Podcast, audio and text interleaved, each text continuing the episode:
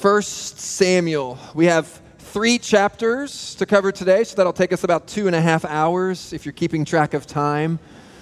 We have a lot to cover. We're going to read a lot of the Bible. So if you have a Bible, please open up and turn in your Bibles to 1 Samuel. You'll find it about the eighth or ninth book of the Bible. You have the Pentateuch, and then after that, after those first five books, you have Joshua, Judges, Ruth, and then you have 1 Samuel. It's in the historical section of God's Word where we see real history played out before us. If you don't have a Bible, that's okay. Today you can open up in your bulletins to page five, and we have the entire passage printed. It takes up about five pages, but it's all there, and you'll be helped to open up your bulletin to follow along because we're going to walk through a lot of these verses. We're going to walk through the whole thing in some form or fashion, and so you'll want to have that ready to go.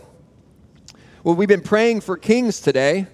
It's a good and noble thing for Christians to do. The Bible tells us to pray for our earthly kings, all the while remaining faithful in worship of the one true heavenly king. Well, for Israel, their heavenly king wasn't enough. They rejected him in favor of an earthly king. Think about the audacity of their prayer. They go to the high king of heaven praying, You're not good enough. Give us an earthly king like the other nations. Israel saying, God, your gifts are better than you.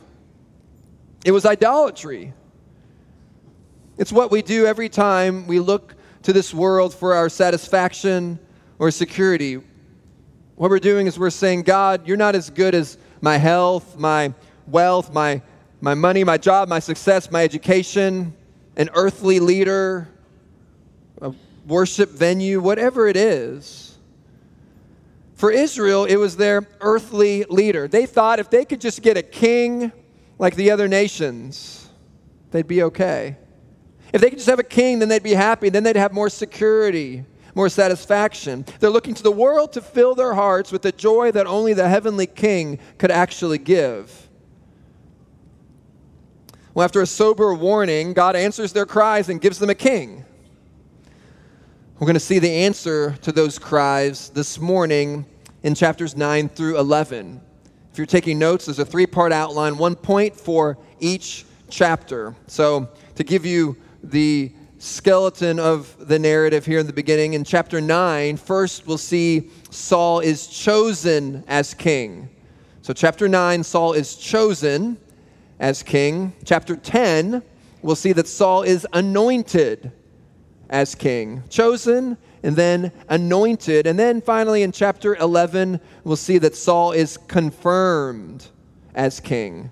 Saul is chosen, Saul is anointed, and then Saul is confirmed as king. That's where we're headed this morning. Chapter 9, first we'll see Saul is chosen as king. Look at verse 1. There was a man of Benjamin whose name was Kish, the son of Abiel, son of Zeror, son of Bechorath, son of Aphiah, a Benjamite, a man of wealth. And he had a son whose name was Saul, a handsome young man. There was not a man among the people of Israel more handsome than he. From his shoulders upward, he was taller than any of the people. We'll stop there for a minute. At this point, we're not told why the narrative is zooming in and focusing on this particular family. But notice the adjectives used. Kish was a man of wealth. He had a young and handsome son, Saul. He was the most handsome. That word for handsome literally means good. The point is, Saul made a very, very good first impression. The heads of the other people only came up to his shoulders. This man was huge, tall, young, rich, handsome. He would have won the Mr. Israel pageant if there was such a thing. This was the star of the national basketball team. On the outside, this guy looks like the ideal king. I mean, this is the guy. I mean, this is our guy. But looks are deceiving, aren't they? We put the strongest, most attractive people on our magazine covers. Man looks at the outward appearance, but God looks at the heart. We'll see this throughout 1 Samuel. It's a theme that comes up again and again. Well, Saul and Kish, they're from the tribe of Benjamin. Well, this was the smallest tribe. It's actually a good choice because a member of this more neutral tribe would have been able to mediate between the powerful southern tribes of Judah and the northern tribes of Ephraim. We'll, we'll see the narrative describe him in these first two verses, but now we see that there's an issue going on with the family. Verse 3 something's going on with this family of Kish. Now, the donkeys of Kish, Saul's father, were lost. So Kish said to Saul, his son, Take one of the young men with you and arise, go and look for the donkeys. And he passed through the hill country of Ephraim and passed through the land of Shalisha, but they did not find them. And they passed through the land of Sha'alim, but they were not there. Then they passed through the land of Benjamin, but did not find them their donkeys are gone. Now, I'm willing to make a bit of a, a bold claim that you've likely never faced this dilemma before. I don't know if any of us have ever even owned a donkey, let alone a whole bunch of donkeys. But somehow Kish's donkeys are gone. It's a bit of a big deal. These donkeys were their livestock, it was their well being. They counted on these donkeys. And it's the great donkey escape. They're gone, Kish sends Saul and another young man who was one of their servants to go from town to town to find the disappearing donkeys. Saul's ready to give up. Verse 5, he tells the servant, Let's go back. This is pointless. If we're out too long, dad will cease being worried about the donkeys and he's going to be worried about me. Well, the servant says, Let's not give up yet. Verse 6 There's a seer in the city who can help. A seer is a, a prophet, it's a man of, of God. When you wanted to inquire of God, you could go to the seer, you could go to the prophet. It's interesting that it's the servant who doesn't give up. It's interesting that it's the servant who points out that there's a man of God around to pursue. It wasn't Saul who thought of this. And throughout this narrative, you'll notice time and time again, both in our chapters and chapters 9 through 11, but then in the following chapters as well, Saul doesn't seem to have much spiritual sensitivity. We don't catch Saul spiritually seeking after Yahweh. In this case, he's not thinking about God at all. I mean, Samuel was a well known man and prophet in Israel. Everybody knew of Samuel, but Saul had never even heard of him. In just a minute, we'll see that Samuel doesn't even recognize, or I should say, Saul doesn't recognize Samuel when Samuel is standing right in front of him. It's like Saul had been living under a rock. He was spiritually blind. His outward appearance looked good, but what about Saul's heart? Well, as we work our way through the passage, we see a lot about the kind of leader we don't need. This is fitting for us as a church because at a, a recent member meeting, we put forward three men to consider for the office of elder. So, how as a church are we to assess John Botchin and Andrew Furman and Morgan Renew, our new pastor coming in from Australia in just a couple few weeks? How should we assess these men? Well, not based on outward appearances. This is why we don't just elect the oldest men in the church. We don't just rank the men from the oldest to the youngest and take the oldest men and make them elders. Now, the older men in the church may be wise and mature, but a 25 year old may be more spiritually mature than a 65 year old. This is why we don't just elect the wealthiest or most educated men in the church. We don't just take those who are most success, have the most success earthly speaking. Money and diplomas aren't necessarily indicators of good character. A person in poverty, a person without a job, may be more spiritually mature than a millionaire. This is why we don't just elect the best looking men in the church. Again, outward appearance sometimes mismatches what's going on in someone's heart. Maybe he can run a marathon, but is he willing to persevere in prayer? Maybe he's strong, but is he willing to reach out to hurting sheep? Well, we're going to see time and time again that Saul's heart is not right with the Lord.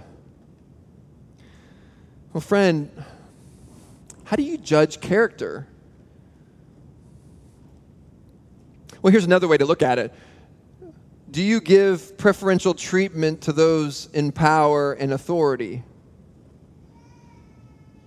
Do you go out of your way to get to know the rich and successful? Do you esteem those with more earthly beauty? Do you disregard young adults or young people simply because of their age? Man looks at outward appearance, but God looks at the heart. Well, in this case here, Saul, this man with great outward appearance, he argues with the servant. We can't go to him, verse 7. but if we go, what can we bring the man? For the bread in our sacks is gone, and there's no present to bring to the man of God. What do we have? Well, the servant happens to have some silver on him.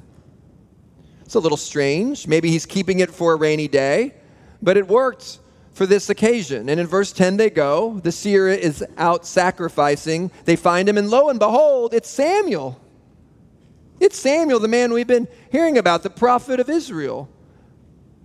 And Samuel's been expecting them. Verse 15 The day before the Lord told Samuel, At this time tomorrow I'll send you a man from the land of Benjamin, and you shall anoint him to be prince over my people Israel. He shall save my people from the hand of the Philistines, for I've seen my people because their cry has come to me. Saul doesn't even recognize Samuel, asks him, Where's the seer? Samuel has to tell him, It's, it's me. The man you're looking for is right in front of you. Samuel tells him, Today we're going to eat together and I'll tell you everything. Oh, by the way, your donkeys have been found. They're safe. Don't worry about them. Saul's a bit baffled. I'm from a, a small tribe. I'm just out looking for my donkeys. And uh, who am I going to save again? Well, before he has time to think, verse 22 Saul's at the head of the table. Saul's at the most esteemed place in the table, and he gets the best part of the meat the leg. It was the priestly portion. Saul would have had a, a sacred role. At the end of verse 24, the text says Saul ate at the appointed time.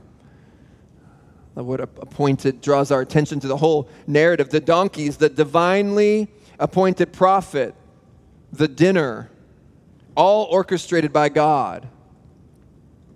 One author calls this not just providence, but a warm providence. I like that. There's a real warmth and patience and gentleness with God here. I mean, you see what's happening here? God is sovereignly orchestrating these events. A few chapters ago, it was the cows. Remember those cows? They were the ones who brought the Ark of the Covenant back to Israel. And here, it's the lost donkeys. Our heavenly king is the king over all creation. There's not one cow, there's not one donkey that isn't subjected to his rule and reign. God will accomplish his purposes, and he'll do it in the most humble of ways. Have you noticed this in your life? Well, this passage should cause us to take a deep breath and pause, to stop and to see that God is at work in our lives. That in the most ordinary things, at the most ordinary ways, He's in control. Bible scholar Dale Ralph Davis defines providence like this It's that wonderful, strange, mysterious, unguessable way Yahweh has of ruling His word, His world, and sustaining His people and his doing it frequently over, under, around, through, or in spite of the most common stuff of our lives or even the bias of our wills. Well, providence is God's way of moving in this world through our everyday activities. Nothing is an accident. Everything has purpose. The donkeys are gone. The servant goes with them. They can't find them. Servant remembers the man of God. The servant happens to have a little silver to give the prophet. It all seems so ordinary, like it just happened, but it was a chain of ordinary events that, that the God of heaven orchestrated in their everyday lives to bring about his divine will. This is a comforting narrative. A Christian, it should cause us to rest in Him. Metaphorically, metaphorically speaking, it may feel like your donkeys are lost. Maybe you've lost something, there's something wrong, something amiss, and yet we can know that behind the scenes, our God is at work. I mean, look at back at verses 15 through 17 again. God is involved in the story. He's bringing all this to pass. I will send. I have seen my people. This is the man I told you about. I, I, I, I, I. That I speaking is, is God. These are the, the key verses, I think, in this passage. The, the point being made is God is doing it all, God is behind it all. God will bring his entire will to fruition. It's encouraging that even with Israel, a foolish and stubborn people at this point, even with them, God showed compassion and love towards them.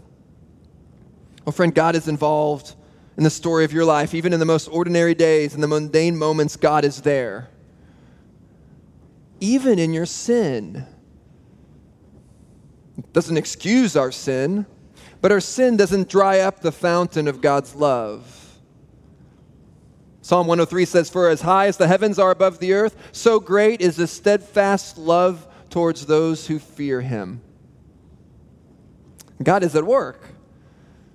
And in verse 25, Saul sleeps on the roof. At the break of dawn, Samuel woke him up, sent the servant ahead to anoint Saul as king. That's the second point we see in the second chapter of our narrative today. In chapter 10, Saul is anointed as king. We've seen Saul is chosen. Now we see that Saul is anointed. All of chapter 9 was paving the way for Samuel to anoint Saul king of Israel. Chapter 10, verse 1. Then Samuel took a flask of oil and poured it on his head and kissed him and said, Has not the Lord anointed you to be prince over his people Israel? You shall reign over the people of the Lord, and you will save them from the hand of their surrounding enemies. Well, Samuel privately anoints Saul as prince or commander. That probably just refers to his status as king to be. Samuel gives Saul a list of signs that would confirm his anointing. This is going to be an interesting day. Saul, here's what's going to happen. When you leave, you'll be met by two men at Rachel's tomb who will tell you that the donkeys have been found, that your dad is indeed worried about you. Saul had kind of wandered off the grid chasing the donkeys. It's like he was out of mobile phone coverage. He couldn't send a WhatsApp to his dad. His dad is worried about his whereabouts. Back then, you just had no idea what was going on. That's the first sign. The second sign is that near the oak of Tabor, you'll meet three men on their way to worship. One of those men gonna, is going to be carrying three goats. Another one of the men is going to be carrying three loaves of bread, and the other one would carry some wine. They're going to to update you, inquire about you, and give you the bread. And then finally, a third sign when you're approaching Gibeah, you're going to run into a group of prophets. They're strumming the harp, they're playing the tambourine, there's a full orchestra there. They'll be praising God. And it's at that point, after these three initial signs, Saul, the Spirit of the Lord is going to come rushing upon you, and you'll get the word of God, and you'll prophecy, and you'll turn into another man. Well, everything God says to Samuel happened as Samuel prophesied to Saul. Now, these are very detailed signs, aren't they? You're going to meet this person in this place. They'll be doing this, carrying three goats, three loaves of bread, a little bit of wine. They're going to say this. They're going to give you the bread. It's so detailed, no human being could have made this up. There's no way to twist this into some kind of human prediction. God was giving Saul assurance and verification. And verse 10 even the Spirit of God rushed upon him, like God said, and he prophesied. Now, even though he's empowered here, the point is clear.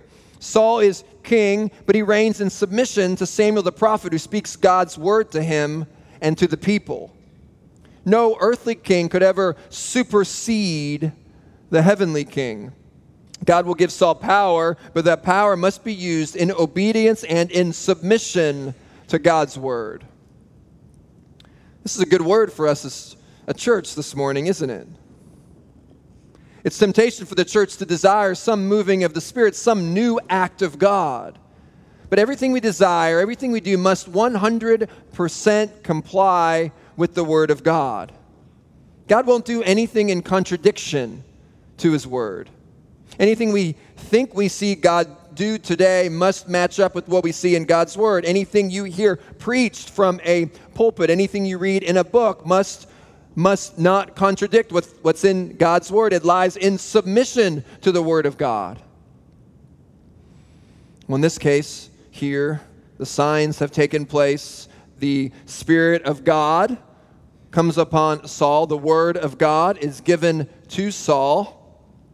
And this change in Saul's life caused quite a commotion among the people. People were wondering what's gotten into this farmer? This boy from the country is now singing and prophesying. What's happening to the son of Kish? Saul's uncle asks him what happened. He tells him they were looking for the donkeys and Samuel helped them. Well, at this point, he keeps quiet about the kingdom. He, he's keeping it a secret. Saul doesn't say anything about Samuel's anointing or his experience. All he talks about is the donkeys. Nothing about the Spirit coming upon him. We don't know for sure what Saul's thinking here. Maybe he's thinking this is really just not that big of a deal. Perhaps his lack of spirituality is showing. Was a key word in this passage. Did you notice it? 12 times the verb to find is used. Find the donkeys. The servant found the silver to pay the prophet. They find the girls drawing water. They hurry to find the seer. Samuel says, The donkeys have been found. You'll find two men by Rachel's grave. Three men will find you at the oak of Tabor. Find, find, find, and on and on and on. It's a bit ironic. So much finding animals and people, but hardly anyone sees what's happening. Oh, God is at work, but they just can't see it. This is reassuring. It's reassuring to us because sometimes we just can't see what God is doing. We don't know what He's doing. Our circumstances make no sense. But, friend, even when your circumstances make no sense, God is working through the details of your life. We see these threads of God's sovereignty and these threads of God's providence all throughout 1 Samuel. And they, were, they are a reminder over and over again that God has orchestrated all the events of our lives for our good and for His glory. And so when you can't understand the work of His hands, you can always trust his heart. You can always trust that God is at work. Well, things are looking pretty decent at this point here in the texts. But Saul hasn't been anointed publicly. We've had the private anointing with Samuel, but there's got to be the public coronation, the big inauguration. It's the big day. The big day has come. And so, how do you kick off a big inauguration? Well, you have some feel good speeches. You say some happy things. You say some nice words about your new king. You party. You say some pleasantries. I mean, it's just a big, grand occasion. So, what happened on July 31st, 2008, in the nation of Tonga in the South Pacific when they crowned their new king, George Tupou V? It was a three day party. They had a big dance, traditional drinking ceremony, a military parade, big fireworks display. They had a, a rugby championship match, a musical concert with torch lights all lit up. And last but not least, they had a beauty contest. Just a big party, millions of dollars spent. This is what you do in a coronation. You throw a party, you celebrate. This is a big day. There's a new king, there's a new leader. You say nice things. Well, surely that's what's going to happen here, right? Well, wrong. Instead, we get a bit of a downer through Samuel's words. Here's the beginning of the inauguration, verse 17. Samuel calls the people together to the Lord at Mizpah, and he'll say his very first words. This is the big inauguration. He says to the people of Israel, Thus says the Lord, the God of Israel, I brought up Israel out of Egypt, and I delivered you from the hand of the Egyptians and from the hand of all kingdoms that were oppressing you. But today you have rejected your God You've rejected your God who saves you from all your calamities and your distresses, and you have said to him, Set a king over us. Now, therefore, present yourselves before the Lord by your tribes and by your thousands. Well, that's the beginning of the public ceremony. That's the inauguration day. No dancing, no beauty contest, no fireworks, no pleasantries. Just an assembly where Samuel proclaims, Thus says the Lord, the God of Israel, I brought you out of Egypt. I delivered you from the hand of the Philistines and the Egyptians and from the hand of all the kingdoms who were oppressing you.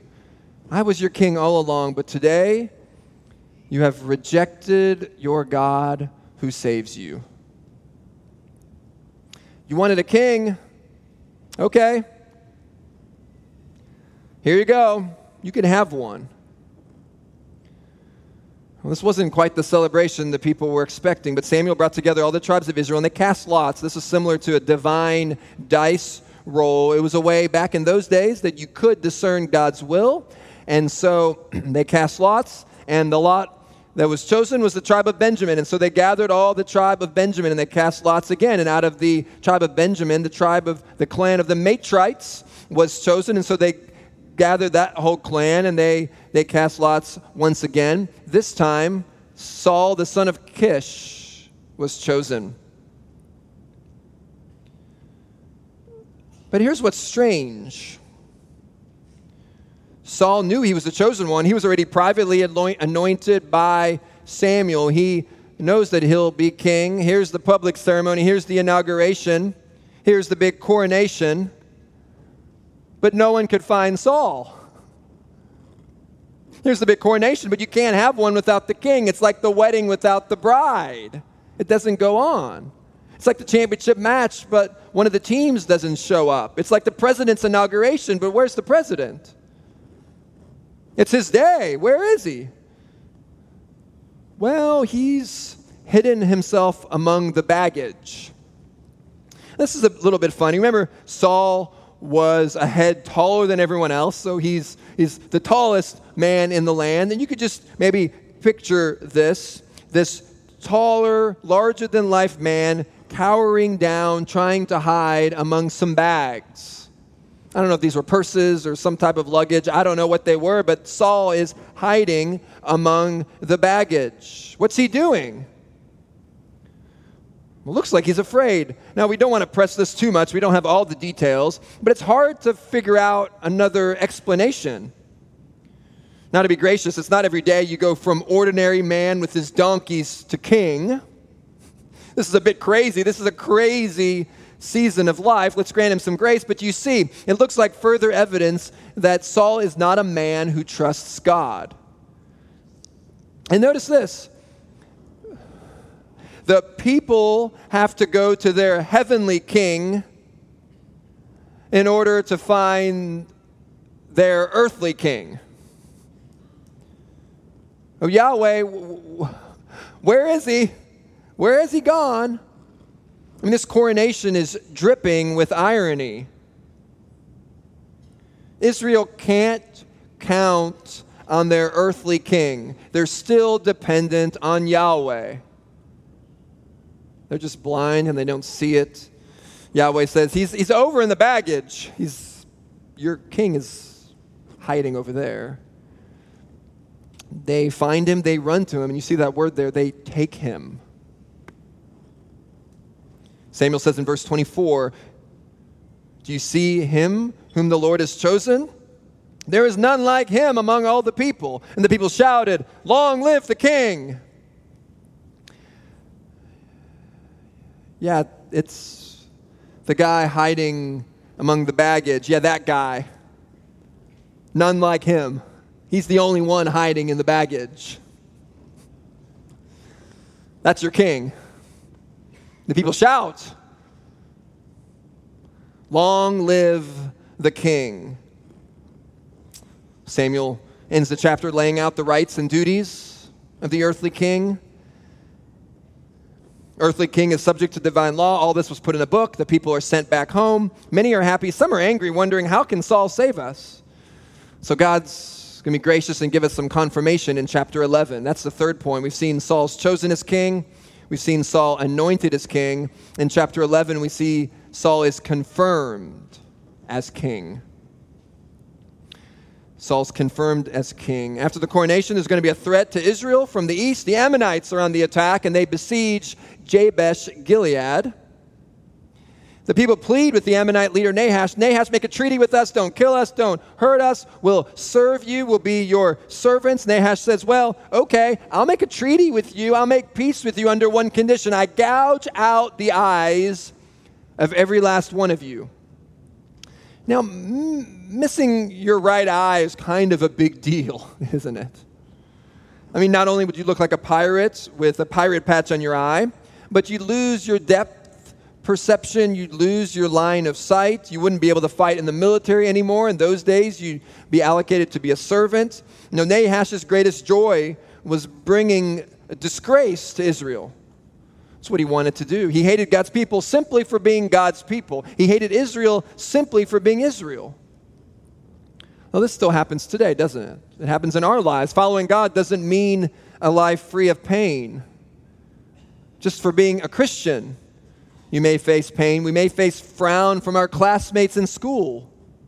We may face mocking from our workmates, or even persecution from our countrymen just for being a Christian.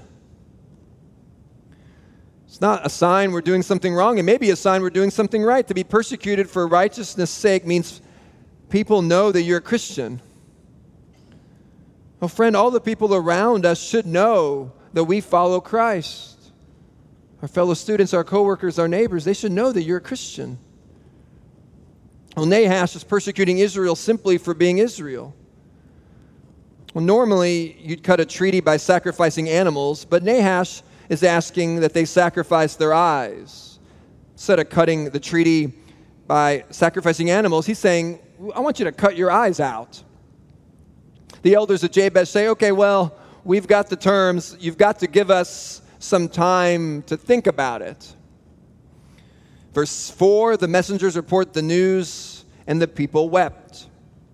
Of course, no one wants to lose their right eye. This is horrible news. Imagine an entire people without a right eye. They're weeping. I mean, if you knew you were going to lose your right eye, you'd cry too if it happened to you. I mean, it's a nightmare. I mean, Saul comes in from the field, he hears everybody crying. What's wrong with everybody?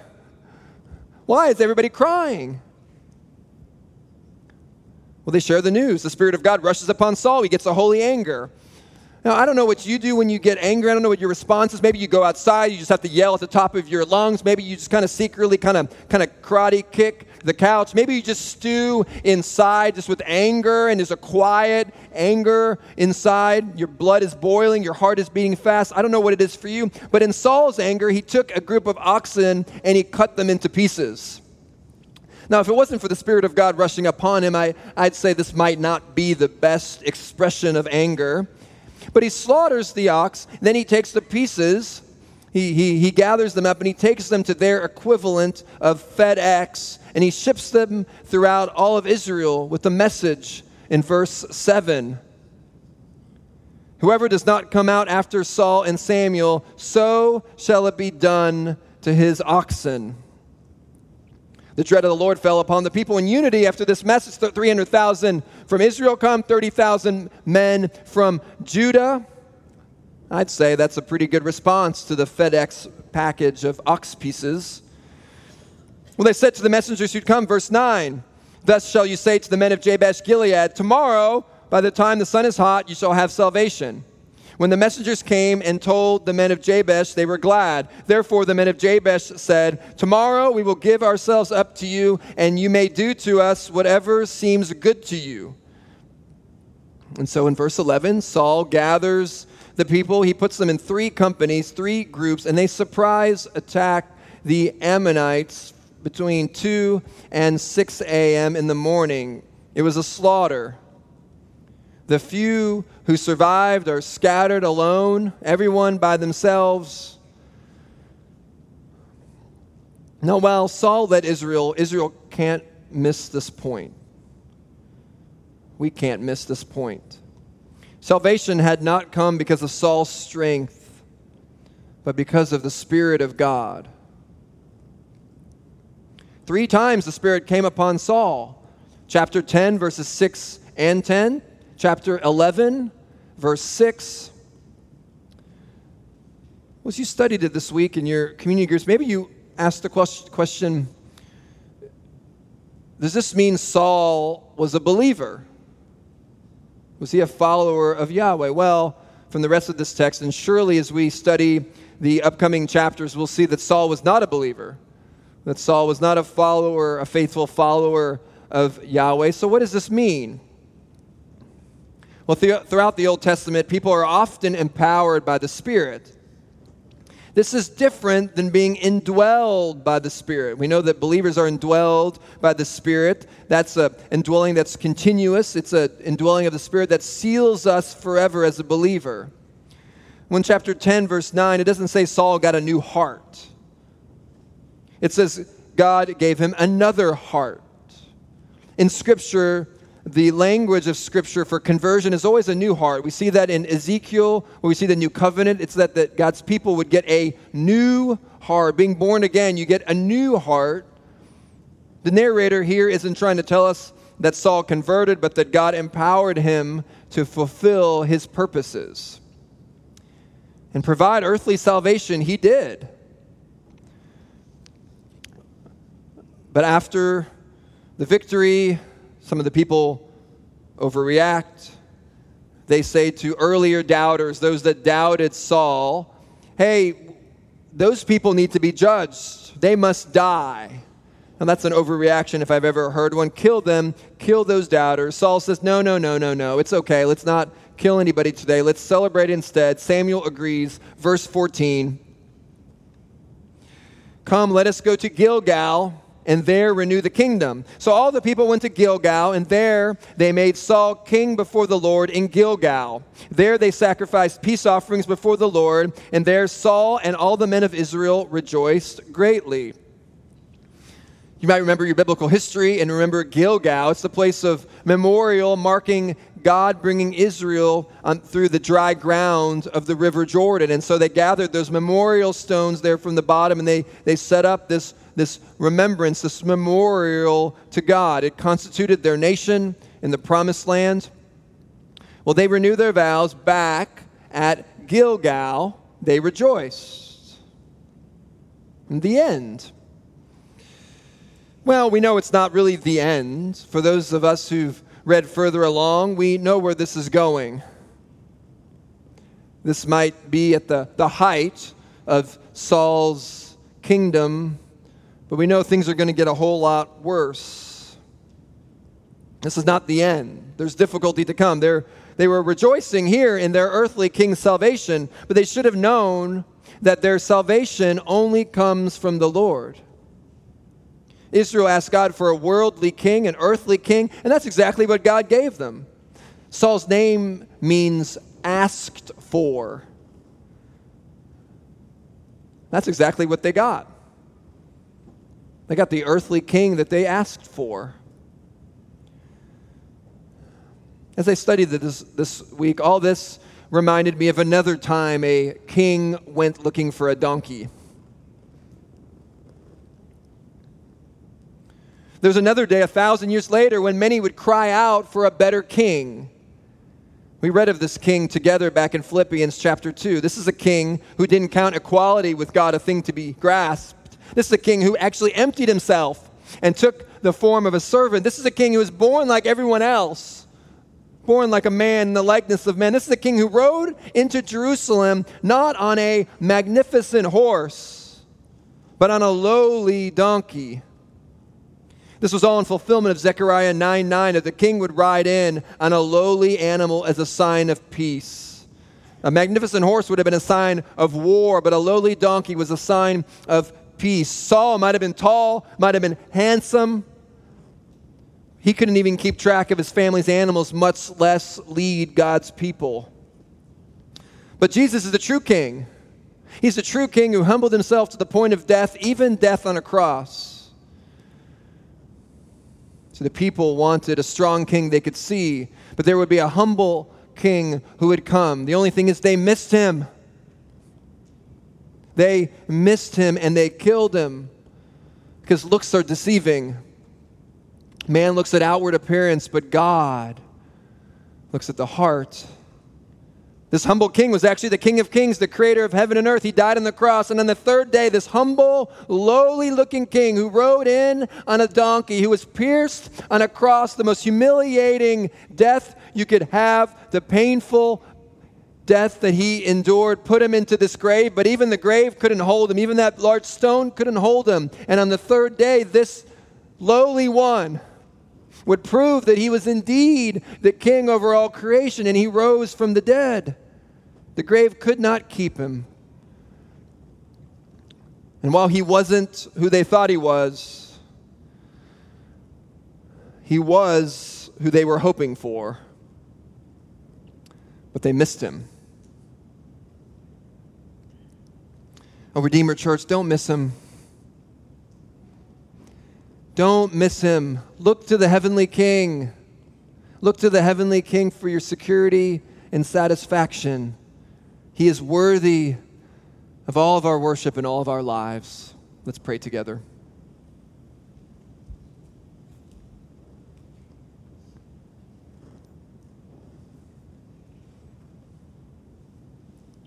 Oh, Father, we thank you for this King who came, this perfect King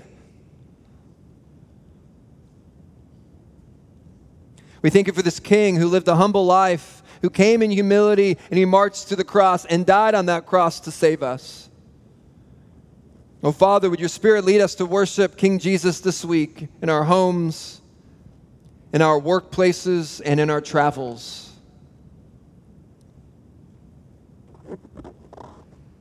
Oh, he is the one king who rules and reigns over all things. Oh, Father, thank you for giving us your Son. We pray this in Jesus' name. Amen.